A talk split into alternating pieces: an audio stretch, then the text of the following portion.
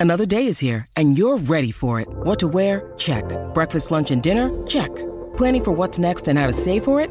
That's where Bank of America can help. For your financial to-dos, Bank of America has experts ready to help get you closer to your goals. Get started at one of our local financial centers or 24-7 in our mobile banking app. Find a location near you at bankofamerica.com slash talk to us. What would you like the power to do? Mobile banking requires downloading the app and is only available for select devices. Message and data rates may apply. Bank of America and a member FDIC. Jewelry isn't a gift you give just once. It's a way to remind your loved one of a beautiful moment every time they see it. Blue Nile can help you find the gift that says how you feel and says it beautifully with expert guidance and a wide assortment of jewelry of the highest quality at the best price. Go to BlueNile.com and experience the convenience of shopping Blue Nile, the original online jeweler since 1999. That's BlueNile.com to find the perfect jewelry gift for any occasion. BlueNile.com. With threats to our nation waiting around every corner, adaptability is more important than ever. When conditions change without notice, quick strategic thinking is crucial. And with obstacles consistently impending, determination is essential in overcoming them. It's this willingness, decisiveness, and resilience that sets Marines apart. With our fighting spirit, we don't just fight battles, we win them. Marines are the constant our nation counts on to fight the unknown. And through adaptable problem solving, we do just that. Learn more at marines.com. Hello and welcome to Las Blancas podcast. I'm your host Yash Thakur, and today we are here to discuss Real Madrid's game against Granada in the league. It was a, a pretty fun game if you like goals. There were seven of them, five for Real Madrid and two for Granada. But it the game went in a in quite a weird fashion wherein we scored, they scored back, we scored again, they scored back, and then our substitutes changed the bench. There were many changes in the lineup, and we will discuss all of that and the tactics that were involved and ask an important question about the squad and the manager in this spot. And to do all of that, I've got Kanita with me. Kanita, how are you doing today? Well, I mean, I, guess I'm doing well. Uh, neutral, maybe. I don't know. Um, it, it was a it was an interesting game. Granada made it more fun than probably uh anyone expected. Um, so yeah, I mean, it was an interesting game. There were uh excitements. I mean, seven goals. You you can't really say that it wasn't interesting. So yeah, pretty normal thing to feel at this point. Uh, but uh, I mean, we'll get to it. But yeah, the rotations, the the like the such severe rotations are just killing me. I don't, I don't know anymore. But yeah, we'll get to it. So yeah, let's just start. Yeah, so you mentioned this about the changes, and okay, before we get into this, I just need to put a disclaimer that I I haven't stopped coughing for the last week. So yeah, that is that. Uh, I'm just putting it out there because my voice has been a bit bad and my throat has been a bit bad, but yeah. Uh, so yeah, uh, you mentioned the changes, and there were plenty of them. Like there were three changes in in defense itself. Like we basically changed our right back, we basically changed our left back, and we changed one of the center backs. And then once again we changed the striker. We brought in Feller to start. So I'll read the lineup for, for the listeners first before we get into trying to make sense of what these ch- changes meant. So Misa started in goal. It was Kenti at right back, Ivana as the right centre back, Sousa as the left centre back, Savava as the left back, Tere and Zornoza in the double pivot, with Raso, Caicedo, Athenea, and Feller forming the front four. So right out, right off the bat, the major changes that we see is in the back line, right? We have entirely, like, we have basically entirely changed the back line from the previous game against against Vålerenga in the in the Champions League, and even then we spoke about defense not having synergy because in that game too we saw the defense struggle against pass forwards. We saw, saw the defense making mistakes. And in this game as well, both of the goals were just defensive howlers. Like it wasn't like Granada weren't creating. Uh, apart from that, they were. They were pretty good at getting into the final third. They were pretty good at trying to build something in the final third. They were able to sustain the ball there as well. So it wasn't like Granada only scored because of our mistakes, but our mistakes were pretty prominent and you could clearly see at times the lack of synergy and at times the lack or, or the decline in some individual defending as well because uh, some of the stuff that we saw in 1v1 defending was not great at all there were mistakes all around uh, there were mistakes from Tere, there were mistakes from Kenti, there were mistakes in the box by both of our center backs. And Misa hasn't really like looked that great either. So, you know, when I looked at the lineup, my first thought was was there even a need to like rotate that heavy in defense? I can understand making a couple of changes in attack, you know. Uh, especially I understand Bruun's uh, sub, uh, like replacement, Bruun being replaced by Feller in, in this game because we have spoken about this when we talked about the new signing as well. Like managing Bruun's minute, minutes will obviously be helpful to us because Bruun is a player who has sort of struggled with injuries, struggled with remaining fit throughout the season. So managing her workload now that you know she sure shot will be in the Denmark squad, she probably will be playing as well for the for, for the Danish squad. You want to manage her minutes a bit and i'm fine with that you know. You make a couple of changes uh, in attack uh, you're going against granada you bring in raso that's fine you know you can give her a chance as well you have Athenea, Caicedo, Feller, and Raso. That's that's a great front four again. Like you can make a couple of changes and you can still field a very, very respectable attack that should be winning games on their own.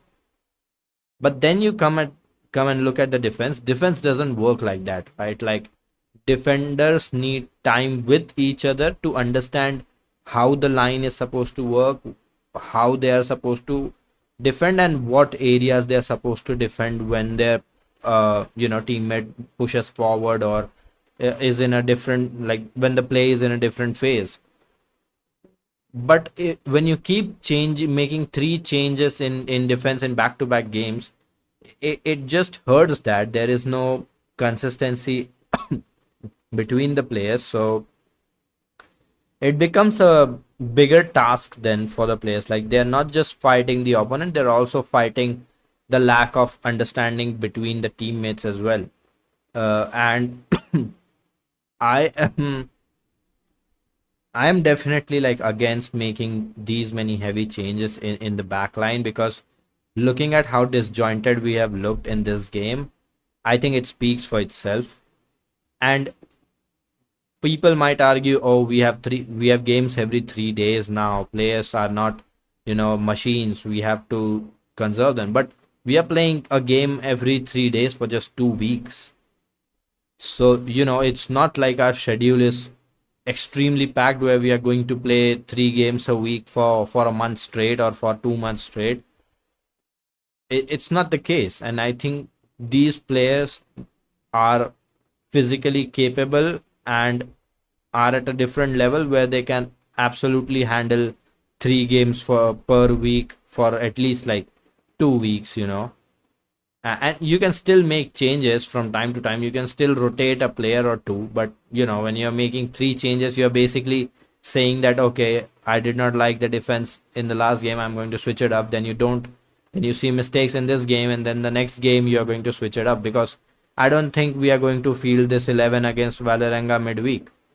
So, you know, we have basically made like we'll make probably another two three changes in defense when we face Vålerenga in the in in the Champions League playoffs.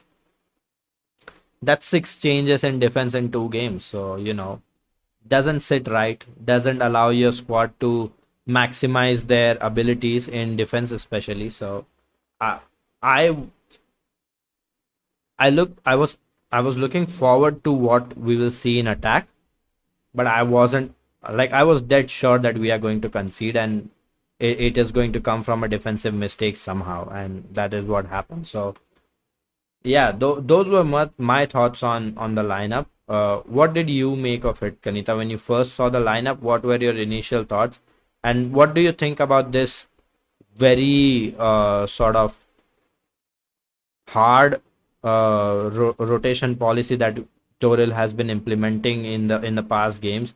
Is it necessary in terms of minutes management going into the season, or do you think like players can handle it and we should be making just a couple of changes tops per game? Uh, just share your thoughts on all of it. You know, he's not really uh giving me space to react to all these uh lineup changes. Um, it, it's it's been too much. So yeah, I, I don't even know how to react to the lineups. I mean, I just saw the lineup sheet saying, "Oh, different again." That that's great. Um, and I know that we've been complaining like when he well when he uses some specific players over and over again and then like come on you have um you know like 23 24 player squad and just use them you know? And while that all stands it's uh it's really um it's interesting to see it he just goes from one extreme to another i guess. Uh there's a time where he won't rotate at all to a time that well he does this and yeah i mean you already said it um my biggest complaint as well is that uh he rotates the defense way too much. Uh, I mean, three changes in defense. Uh, that's that's crazy. I mean, the fourth one didn't happen because we, you know, we only have three center backs. So, uh, one of them has to, you know, stay. But it's, I, I don't, I don't know. Um, I, I still, I, st- I don't know. I mean, in the defense is the our main issue, obviously, and we've been complaining about the defense uh, making these uh, such bizarre mistakes in the past few um match days. I think it's been like four games that he's been changing the defense over and over again. So yeah, it's been wild, and they do need this stability, you know, to get used to each other, to build this synergy around them. Like as you said, in this game, we didn't really make some blatant uh, defensive mistakes for which Granada scored out of. You know, uh, it, it was um, different kind of goals, but uh, still like this synergy, and they're just not used to each other, right? And I, I don't know. It, it's just a good idea to change up this match. And we've been talking about uh, switching the sides of the center backs all the time. And then uh, he's literally been, you know, changing the players as well now. And yeah, it just been too crazy. Um, the the attack, I mean, sure. Um, I don't even know. Uh, I was I was actually confused when I saw the lineup. Now I remember. Uh, because I saw Athenea, Linda, and Raso, and okay, I, I I immediately knew that Feller would be you know striker. But that's basically like what four wingers um in this lineup, and I I just I just stopped thinking about the lineup uh, immediately because I knew that my head would hurt. And sure I knew that Linda would be, uh, you know, in 10 role. But like just seeing, you know, four wingers in the lineup sheet was just so wild to me. So yeah, um, and it was it was interesting to see, uh, you know, Toletti getting rust, and we'll get to her later. But just a quick note that I, I didn't expect Toletti to be benched for this game. Uh, I'm not complaining though because she has been starting, I think, all matches. So yeah, about that I don't complain. But yeah, the the rest of the lineup was very very interesting and very hard for me to process at first. Speaking of all these rotations, does it at any point strike you like this is the testing phase for Toril because A, he does not know his squad entirely, like he does not know the players that well, and he is still trying to find his best 11 because to me, it does seem like that because this constant experimentation, this constant, uh, you know, breaking and stitching back together does seem like he's trying to find his best 11 which he has uh, he hasn't yet. He does not know uh, what he sort of prefers o- over the others like what sort of midfield combination he prefers now that Weir is out because otherwise Weir would have been a fixture. He does not know which centre back partnership he likes better.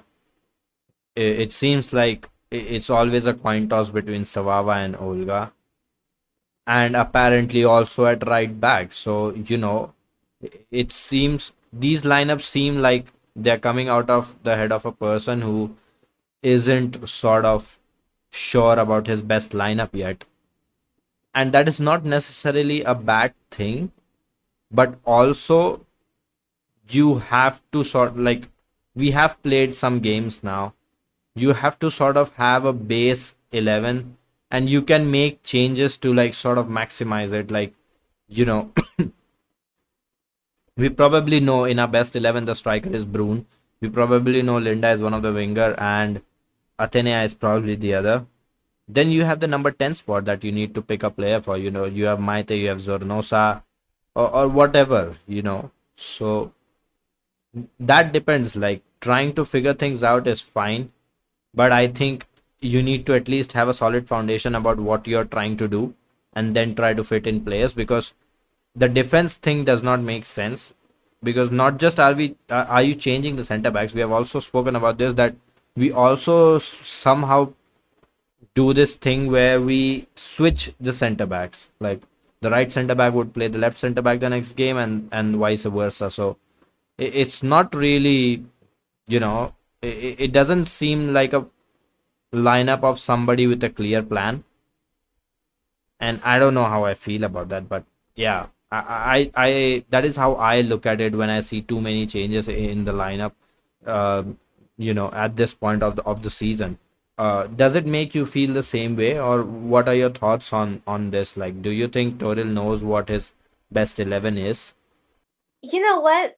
Um, I I just gave up on you know understanding what Toril has in mind.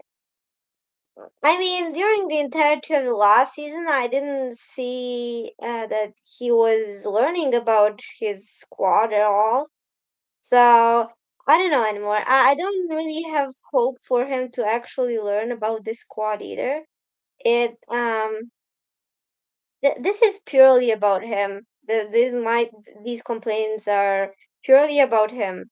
Uh, like there are some very specific things that be, that the fans have been saying for months and months, and no one understands why he doesn't see it and doesn't implement them, and like some very obvious things. I, I mean, uh, I won't be listing them, but like you know, obvious things like you know when Olga and Sveva play that they should switch, that Sveva should be an attack, and you know things like that that basically everyone talks about, and he just doesn't seem to you know see it at all. He refuses to see it. So you know, I don't know if he will ever know what his best eleven is. Um, because here's the thing, he uh, he loves. I already uh, said this like multiple times, and I think this is it. I mean, I was trying to find the reasons for what happened in the last match of this last season happened, and my main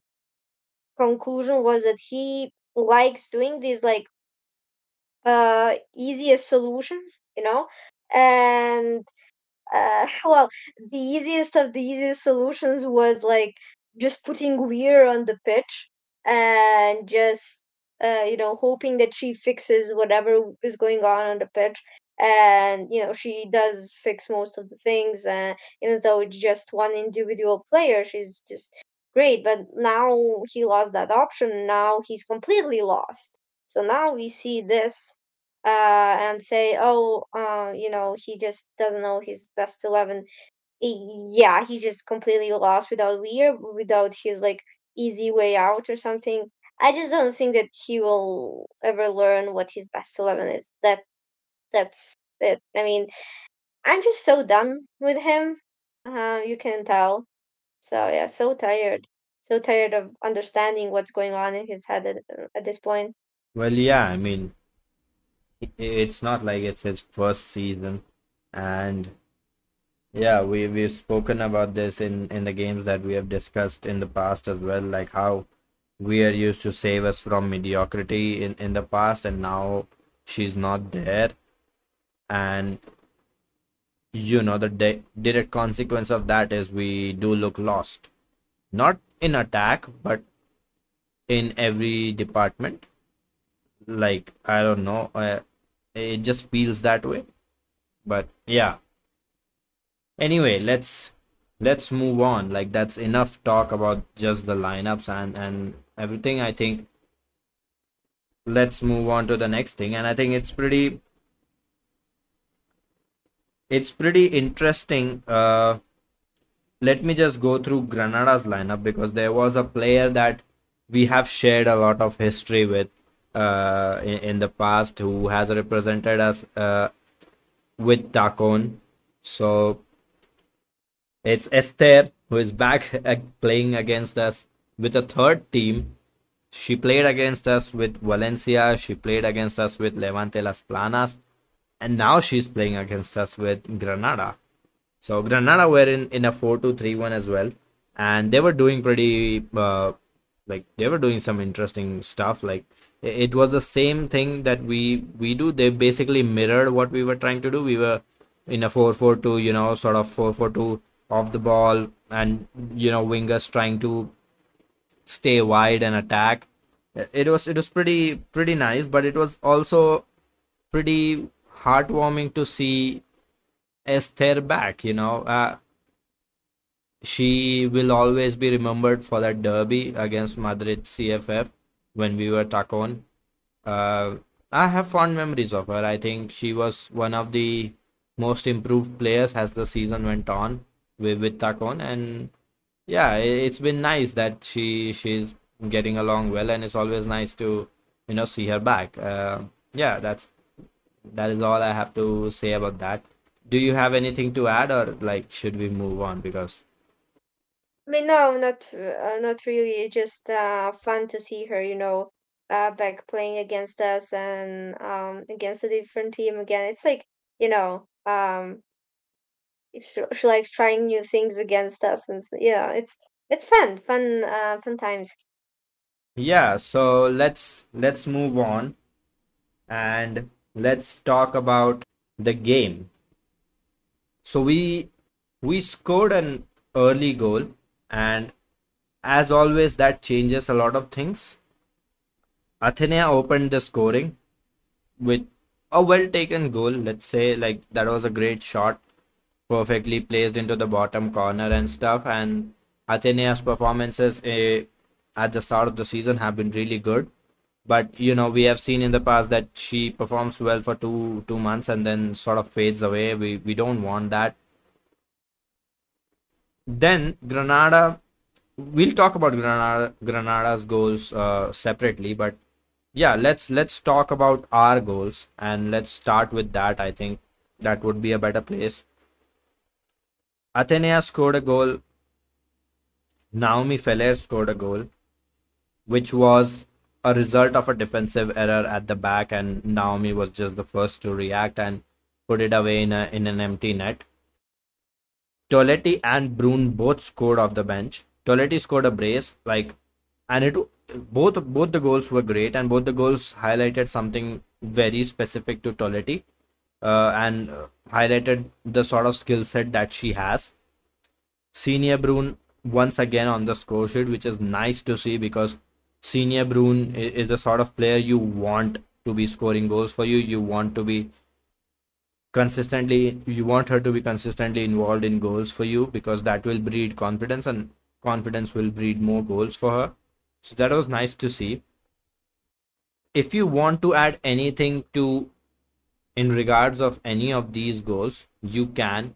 Otherwise we can talk about Sandie Toletti's performance off the bench and how she improved the way we played but yeah if you have anything to say about the goals uh, you can and we will discuss Granada's goal like separately because they all culminate to one very teething issue that we have had since like eternity. So yeah, if you have anything to add about our goals or any of the players that they that scored the goals, uh, now is the moment. Um, yeah. Uh, I, I do have one thing, um, just to get it out of the way, because well, Feller had one goal and two assists in this match. Uh, I think it's quite overlooked when talking about this match.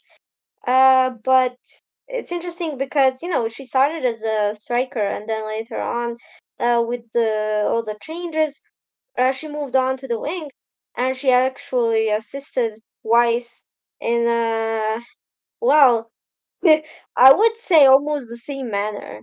Uh, two very precise crosses, one to uh, Toletti for her first goal and one to Bruun. Uh, I mean, it with two very precise crosses, very clean crosses, and she just did great there from the right wing. And um, the goal she scored was actually was actually very chaotic. Uh, it was like this whole thing uh you know athenea kind of I, I don't know it was so weird whole confusion in the box and in the end like Feller managed to push it in like it was so weird i don't at this point i don't even know how to explain it but yeah just confusion but uh, yeah i'm just saying that Feller is much more efficient when she plays on the wing I mean, sure, yeah, she scored there, and sure, when while she was a striker. But again, the two assists she made from you know when she was a winger were very clean, and you know you can really see that um, they were not you know accidental because she did it twice. So yeah, I just wanted to note this one thing uh, because I, I feel like Feller's performance in this game, especially the goal assists, uh, go unmentioned. Oh, I don't, I didn't see people actually talking about her. So yeah, just this one note. Nice that you brought it up because I think that is a pretty good thing to discuss because you know Feller started as the striker and you know we have in the past seen her play up front. We have in the past seen her play on the wings. And you know she she is a very unique sort of player who is excellent at running the channels who is excellent of playing off the other player and attacking the space that that is vacated for her but playing as a lone striker does not really like bring the best out of her. It is not the best use of her skill set. She's good at making runs in behind. She's good at you know attacking the box and everything. But that has to come from a wide area where the primary focus isn't on her making the run in behind. Yeah right? And that is what we saw when she moved when Bruun came on and she moved out to the to the right flank. And her her crosses were great. Like for the first goal and she, she she did well. She has she has it in her wherein like she can take on a player she can beat them for for the pace and generate space and then put in a very good ball into the heart of the box for either a, a midfielder making a trailing run or you know sort of anybody like now we have aerial targets in the box so you know the, this crossing ability is pretty good and she has the uh, quality to generate space for herself and put put these balls put these balls in. So it, it was pretty nice to see and and instantly you could see the difference as soon as she went wide because that allowed her to make a sort of a diagonal run in behind that allowed her to go on the outside of the fullback to sort of get the ball and put the cross in which which instantly made a difference. And i think if if you have to encapsulate uh, Feller as a as a person this game would be perfect to show sort of what sort of skill set she has and where she is be- best utilized. I think it is from a starting wide position wherein she can come inside, she can come centrally, but it all begins from near the touch line uh, where she's allowed to take on her player, where she's allowed to go on the outside of the player and you know try to create things for for her side. And uh, yeah, I think that is how she should be best utilized. But it's also worth pointing out that it is quite good to have a player who is versatile who is capable of sort of creating this chaos from different position and offer us different tools when playing in different roles so yeah i mean Feller has been great and i i although i do think that if we can give her a wide starting position that would be great but her filling in as the as the striker is no surprise because you know we only technically have one recognized striker in the in the squad uh, if we ignore like Carla Camacho because she's very young. She's like still getting up to the speed. She's still get, getting ready to take that step. But yeah, Feller is a great asset, which we are probably not maximizing given how we use her. So yeah, it's it's a pretty interesting thing to discuss about where Feller is, you know, used best what do you think about her role? Like, I know you touched upon it briefly, but do you want to add something to it uh, further about you know Feller starting as the as the right winger or Feller starting as the as the striker? Which one do you prefer? I mean, I do prefer her as a winger. We've talked about like whenever she gets the central role, she actually uh, tends to go wide. Um, and you know, when she's a lone striker, uh, comes off a bit chaotic, you know, obviously, but it's her tendencies, you know. It, it, she's not a striker, so you know it's natural, and I agree with her.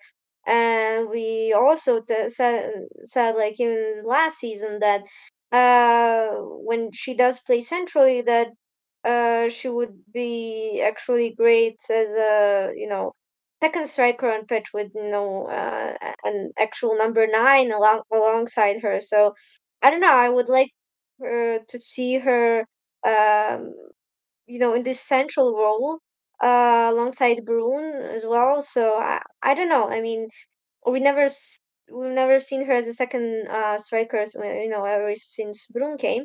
So yeah, but I I do prefer her starting on the wing, uh, and I mean you can see how much cleaner the gameplay is with her, and uh, that well her you know specialties are from the wing. You can you can really see like tho- those two assists really show it. I mean the very precise crosses, and once again just um crazy. So yeah, I, I mean I don't have anything else to say, um, but yeah, please just she's a winger, uh, and uh, when even before this season started, I knew that it would probably be uh her as like the second um option striker.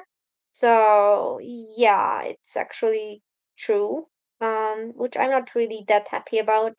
Uh, quite neutral about it, but yeah, still would love to see her as a winger. But then again, like this, she gets more minutes. So I don't know. I mean, we weird stuff to choose from.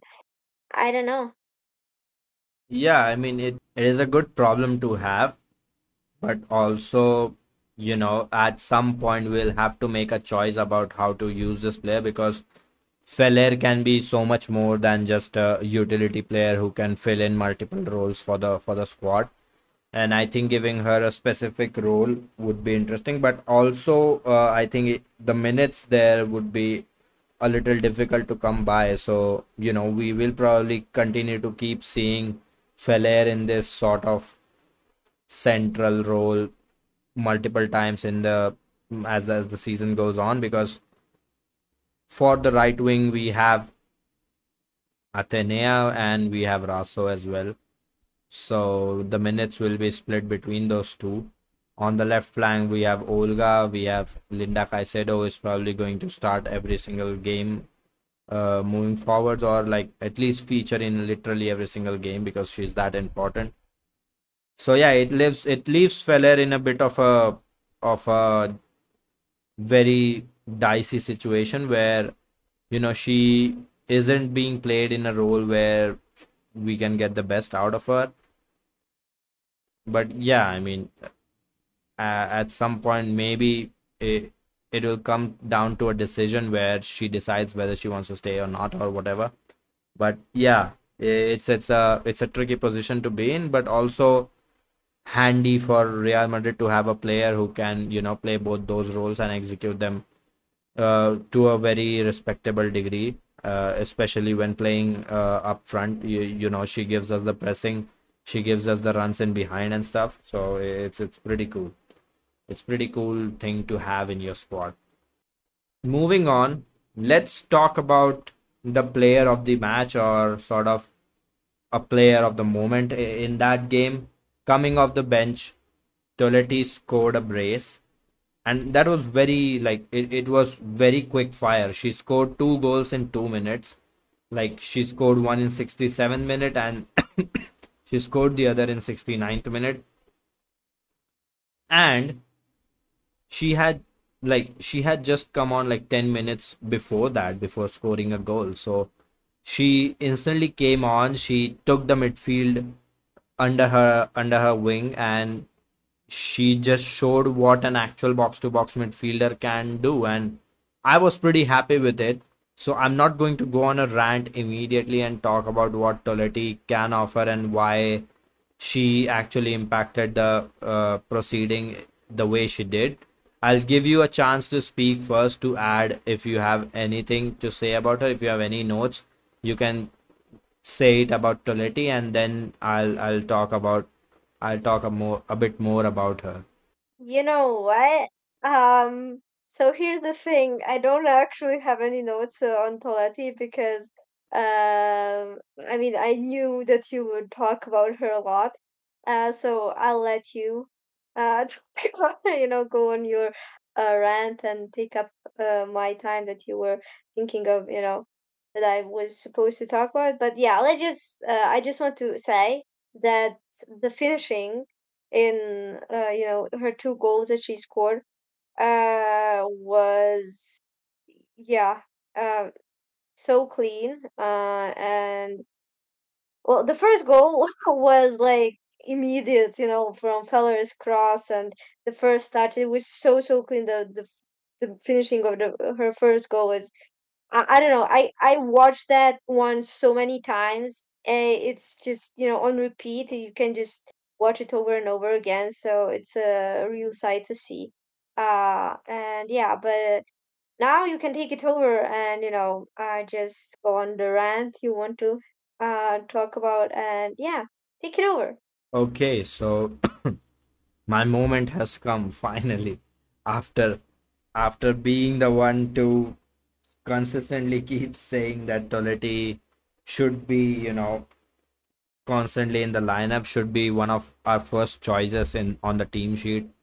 I think this game uh, was another example. Like this game isn't a sort of a perfect encapsulation. You're not going to get a brace every game from Toletti, but what you're going to get is what we exactly saw. If you look at both of her goals, let's talk about the first goal, wherein Feller crosses from the right and it's Toletti making a trailing run into the box right at the heart, and she times her, her run so well that she's able to take the shot in her stride. Like she doesn't have to break a stride.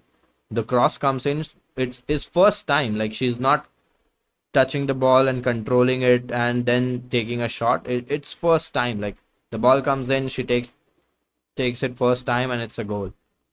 The second goal was even interesting because as the play kept progressing, as Linda received right in front of the opponent's box, she turned. And who is making the run in behind as an option? It's Toletti.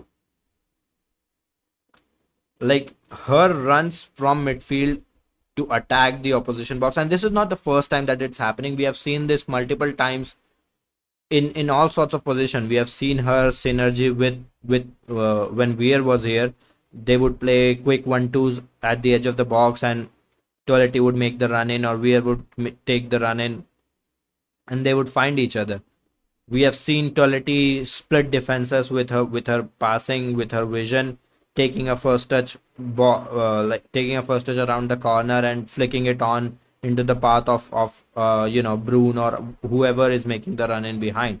We have seen Toletti make the runs uh, or support play rather on the on the wide areas, providing a option for wide combination, wherein you know she's playing quick little one twos to release a player in behind, or she is the one making the run in between the channel between the center back and the full back to receive the ball in behind and try to cross the ball in from there. Like we have seen all of this multiple times over in the attacking third and you know if a, if you have a player that offers you all of that that is already very valuable.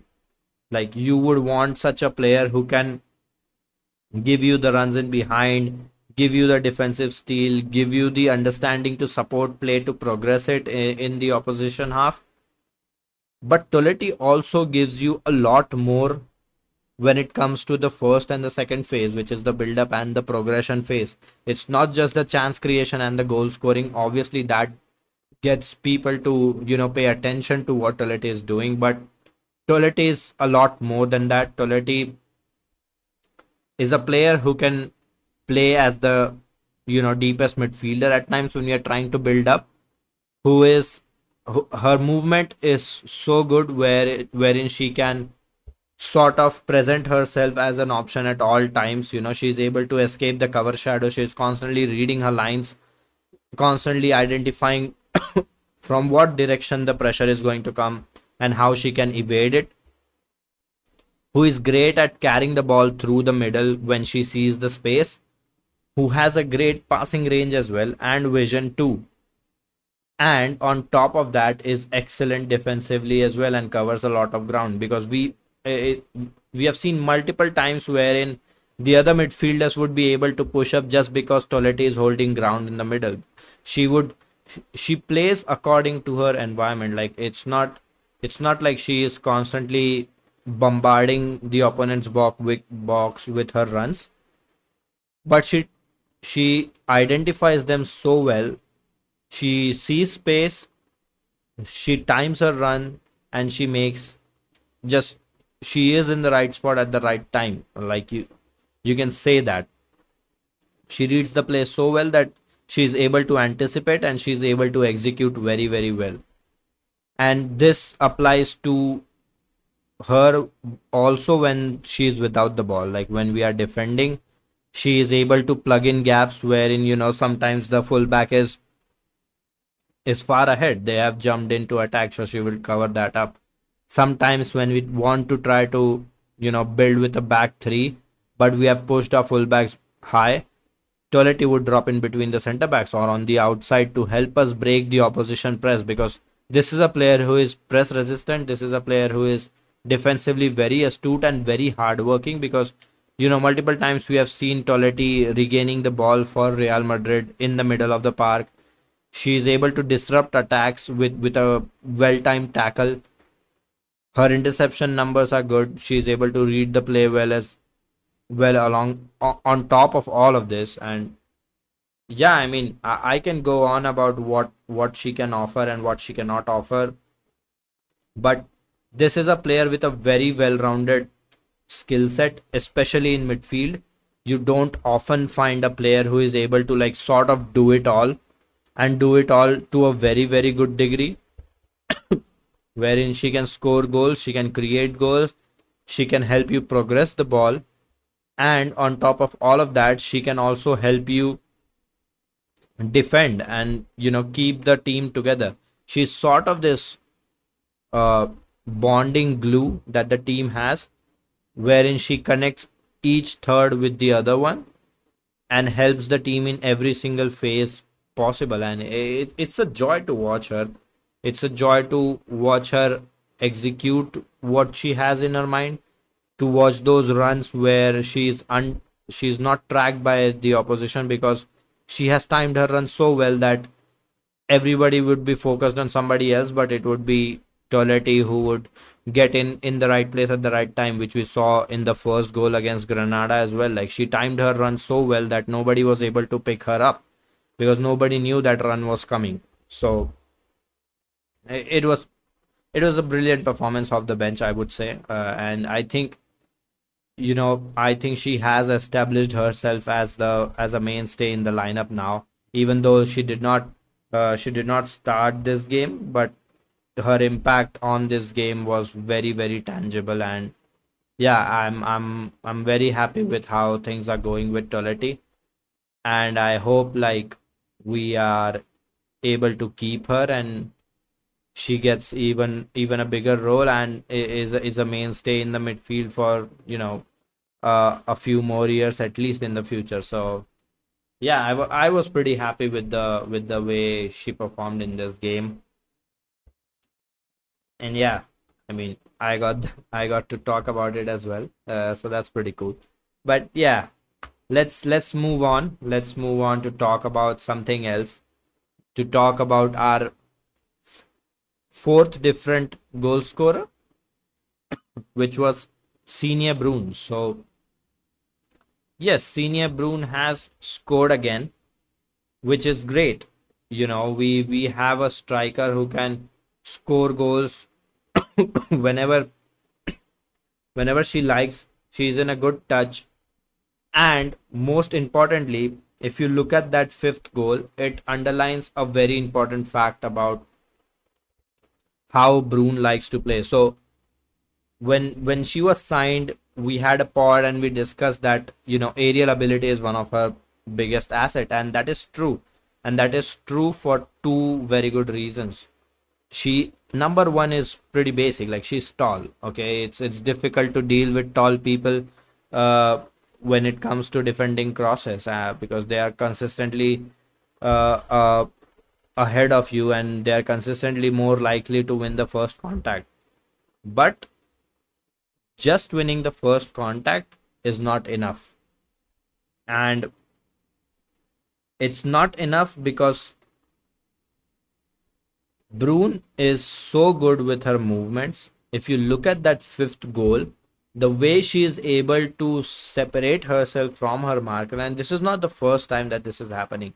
She uses double movement. She uses. She understands the blind side of a, of a defender and how to you know sort of be in there when the cross is coming in and as soon as the cross is put in just you know sort of beat whatever the defender is expecting like uh, completely outdo them and manage to get the header in and that is what we saw on the fifth goal and it's extremely extremely positive signs to watch from from your striker from your only recognized striker in the in the team in the squad? And i hope long it may continue because we are definitely going to need these goals from Bruun to keep coming at a consistent basis on a game to game basis. It, it will be very important to whatever we want to achieve uh, this season. But yeah I, I really I really liked Bruun's performance in this game, especially on that fifth goal. I think it was it was a brilliantly taken goal. Not just she did not just win the header because she was tall, but she was able to separate herself from her marker and you know sort of score on the on the opponent. And yeah, I mean I, I don't have anything else to add about Bruun. Do you want to sort of uh, add any thoughts that you have on Bruun's performance, or you can lead us on to the next thing, which where we talk about Raso and and her performance uh, now that she has started started this game. Uh, I don't know. I mean, it's it's good to see. it's good to see Bruun uh on the on her scoring spree. Uh, obviously, that's good. Uh, but I don't have anything else to add about the performance. I don't really I remember anything else, you know, uh, aside from the goal. Yeah, and then Raso. Okay, so Raso, I uh okay, so here's the thing. I have like one note about her, and I think we already like um talked about it. That Raso tends to go more centrally, you know, from from the wing. Uh, she really likes to go more centrally, like when uh, right at the entrance of the box. Like you know, in her trying to cross the ball in, or you you know, just uh, get the ball into the box to someone else is um very rare to see from her. She usually likes to run uh inside uh with the ball and yeah, I mean, I noticed in this game that uh, she was trying to break through, uh, you know, like this, uh, and then oftentimes she would get surrounded, uh, so she would have to pass to Kenti, who, you know, would actually go wider, you know. Um, and I don't know, I mean, this happened a lot this game, probably in the last games as well. I mean, she she tends to do this uh, very often. Uh, so yeah, I mean, I'll give it back to you uh, to see what you have to expand on this. So yeah, I'm curious. I mean, Raso does have that tendency, but I think I think it is a bit unusual as well because you know she is a right-footed player. She is her natural tendency is obviously to go out, but yeah, given the sort of it also depends on the sort of dynamic that you have with the fullback. So, you know, if you have a fullback who is more comfortable going inside, uh, Raso would definitely prefer to, you know, sort of go on the outside and try to create chances and try to get into into the box that way. But with an overlapping fullback, with a fullback that likes to stay wide, I think Raso being wide as well would be redundant and would be counterproductive to whatever we want to do in in terms of a chance creation. And i think that has that has a role to play in in her decision making to you know sort of pick the ball out wide and then uh, attack inside and take on the players and try to arrive more centrally. I'm not opposed to it. I think she she pulls it off well. I think she she understands what she needs to do. She has great pace which allows her to you know sort of create a separation very easily from her opponents. And yeah i mean uh, i i it's not something that i would pay a lot of attention to. I think her preference is still to go out wide. She's that sort of she's a byline attacking uh, winger you know where she'll consistently try every single opportunity to try and attack the byline and try to play the cutback or the cross or just get in a box and earn a foul, you know. And uh, I think I mentioned it in the previous pod, or I maybe I did not, but her quality to you know sort of get to the ball ahead, which is like heavily reliant on her on her pace but she's able to consistently sort of get to the ball first, which is a big thing because you know it's not just these, it's not just getting to the ball first, but you know if if the opponent has to take the ball off of her or be be first to it, she is very smart in using that scenario to earn a foul for her team, which helps us win more fouls in the attacking third of the pitch which in turn which in turn uh, allows us to create chances from dead ball situations which is which is a great asset to have. If if you have players like you know Linda if you have players like Raso who are very good at winning fouls then it's it's a big asset. Once again if you have players like Tere and Zornoza to put those dead balls in and then you can use your height advantage from Bruun and Rocio and Sousa to you know sort of score score the goals. And that is that is a big positive. So you know it's not just her ball carrying it's not just her dribbling it's not just her chance creation but it is also the way she's able to earn the foul for for her side that that makes her her a very good very good asset to have So yeah, those those are my thoughts on Raso's performance in and Raso's sort of role in the, in the squad and how she's able to impact things uh, for us. Moving on, let's let's now talk about Granada's goal because I think that will be something that we have discussed multiple times because it all culminates to that. so the first goal comes from the left flank, which is like sort of our right from Kenti's side. Uh, there isn't enough closing down on the player carrying the ball. The ball comes into the box.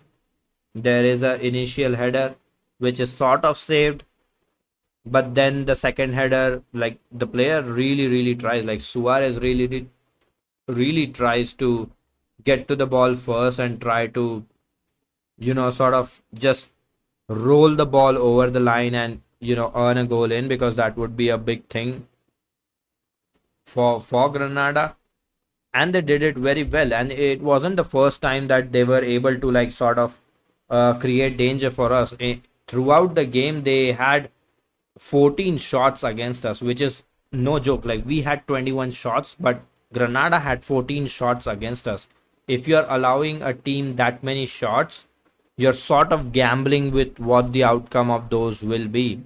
And especially when your defense is, is a bit shaky, like ours is, it becomes a even bigger problem because you are basically relying on variance to you know side with you all the time which which it won't you know Someday some team would take three shots and score three goals from them. So being allowing the other team to create multiple opportunities to score a goal is is never a good sign. And I think I think every fan that watches the game understands that our defense has been very very subpar in in these games. And there doesn't seem to be any sign of improvement like at all which which is a which is a bit concerning. But yeah, so the second goal was even sort of worse, wherein you know Tere makes uh, a mess of the ball that she gets, and then it's a great shot, hits the post, falls into the path of another Granada player who slots it home in an empty net. So it again stemmed from a defensive mistake at the back, you know, maybe not winning the first contact, maybe not winning the sort of 1v1 duel which we again saw against Vålerenga as well where you know we weren't able to deal with them defensively especially their striker. Uh, you know coming up against fast strikers with three players in your in your backline or all four players in your backline not being a- capable of dealing with with those uh, with with that sort of pace becomes a big issue especially when you are in no way sort of helping these players by you know putting them in in different positions constantly like uh moving them around constantly taking somebody off and putting somebody in it, it, it makes up it it makes a mess. And that is what we have seen defensively in this game and in the games in the past. Like even in you don't have to look far behind to understand what defensive mess I'm talking about. You can look at the previous game and you know you can judge from there where we were completely unable to deal with the with the pace that with the pace that Rogic was able to like sort of showcase and it's I don't know how things are going to fix in this regard if we keep like switching things in defense this consistently and again this just goes to show a sort of a sort of a thing where your coach is not really you know assured or not really clear with his with his game plan at the moment. And yeah we have paid the price we paid the price twice in this game. We were able to outscore them but it won't always be you know sort of possible in these scenarios to just get away with it sort of so yeah i mean do you want to add anything to our defensive issues which doesn't seem to go away at all for some weird ass reason. I mean, you you've talked about it um a lot. uh, and we've talked about it a lot as well in the past uh few episodes as well. But uh I want to add one little thing that's specific to this match, you know. Every every match we find something new, you know, uh, a new problem with our defense, it seems. Um I don't want it to become a tradition. Uh, but yeah, sort of is. So so, uh, yeah, I wanted to say one little thing about their first goal. Um, a minute or so, I, I I don't know, like around a minute, uh, before the goal, uh, happened. Uh, well, you know, they were they were taken offside, and we, uh, I don't know who who of ours took that and uh, gave it back to Misa, and Misa uh, shut it out. Uh, and I just, well, you see, this is not really a new thing, is it? Because uh, when Misa shoots the ball out, uh, oftentimes it does not end in our possession, right? Uh, so you know this is a recurring thing, and but basically there was the moment that we lost the possession, and it's been like it was like a minute or so of them uh trying to go through the right side and somewhere through the middle, then you know pull back again, then try the other side, and you know they finally managed to get the ball in from the left side um, by Edna. Uh, you know, uh, she uh, sent that cross in. Uh, so it was like chaotic for like a minute or so. We tried to get the ball under control. We we were like recovering a couple of times, but then lost possession again, and so on and so on. So it was a Well, it was a moment that we lost possession and didn't manage to regain it, and that's how we conceded this goal. So, yeah, just this um thing because it's interesting. I mean, our mistakes uh when we concede a goal uh, before that goal, it's usually a mistake that's, you know, like um makes the opponent score uh fast like you know they have to act fast to score and you know out of that out of those mistakes like like the second goal was right? Uh it was just a, a mistake in after that field control and you know you know mistakes like that though those are pretty common but this one is um well, pretty unnoticeable uh, if you don't track back to where it started. And, you know, I kind of remembered to track back to it, and I don't even know what to say anymore to that. I mean, it's not a new thing, is it? Like, it really isn't. Uh, the thing about Misa's shooting the ball out, uh, because it really, more often than not, um, ends up in the opponent's possession. And uh, it was just interesting to see that we never regained possession in that like minute or so that this action uh, was going on. And yeah um that's it i guess.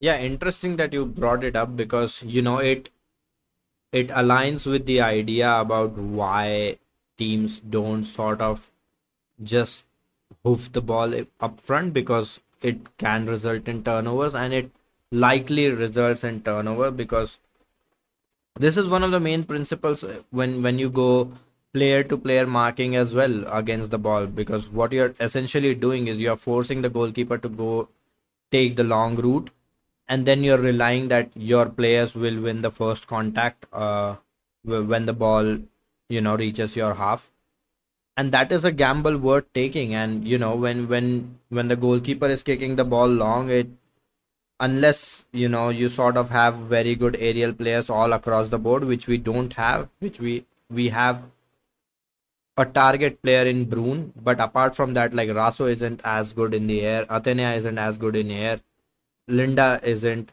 and Zornoza isn't either. So, like, if the, these are your other options, you are likely not going to win the aerial duel uh, or or the first contact. And if you can if the opponent can force our goalkeeper to go long then it is likely that they are going to you know sort of regain possession and you know come back at us when we are not as well organized as you know we are normally which we are never. But yeah you you get the point. So yeah i think that is probably enough defense talk for the, for this part because i am pretty sure this topic is never going to go away. So we'll always sort of have this segment where we discuss our defensive issues somehow every part but yeah. I think that probably concludes this game. The next next up we have Vålerenga once again in the in the Champions League playoffs. We have a narrow lead from the first leg, but you know things will be different. They, I I feel like they weren't at their best against us in the in the first leg because they were trying to be conservative. They were trying to, you know, sort of not uh, concede a lot of goals, and I think they succeeded in that but yeah, it will be a challenge. It will be a challenge if Janni Thomsen's uh, Janni Thomsen returns, and you know, it would be difficult to deal with Janni Thomsen and and Rogic at her pace. It's going to be an interesting battle to see, nonetheless.